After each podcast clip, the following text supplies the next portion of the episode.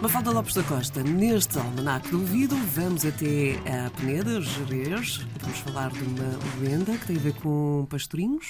Tem a ver com pastorinhos e com uma aparição de Nossa Senhora, que é a Nossa Senhora da Peneda.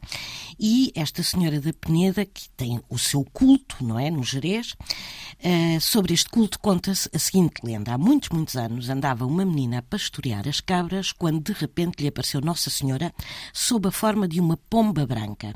A Virgem pediu à pastorinha para que, quando regressasse a casa, contasse a aparição e trouxesse para o local as pessoas da terra para que lhe edificassem uma ermida. A pastorinha assim fez, mas chegada à aldeia, ninguém acreditou nela. Ao outro dia, a pastorinha voltou ao sítio onde lhe tinha aparecido a Virgem e lá estava outra vez a pomba.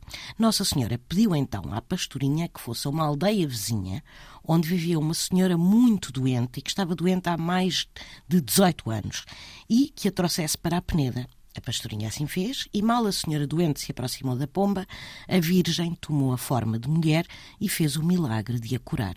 E foi a partir desse dia que todos acreditaram na história da pastorinha, e foi assim também que nasceu o culto de Nossa Senhora da Peneda, na Peneda Jerez.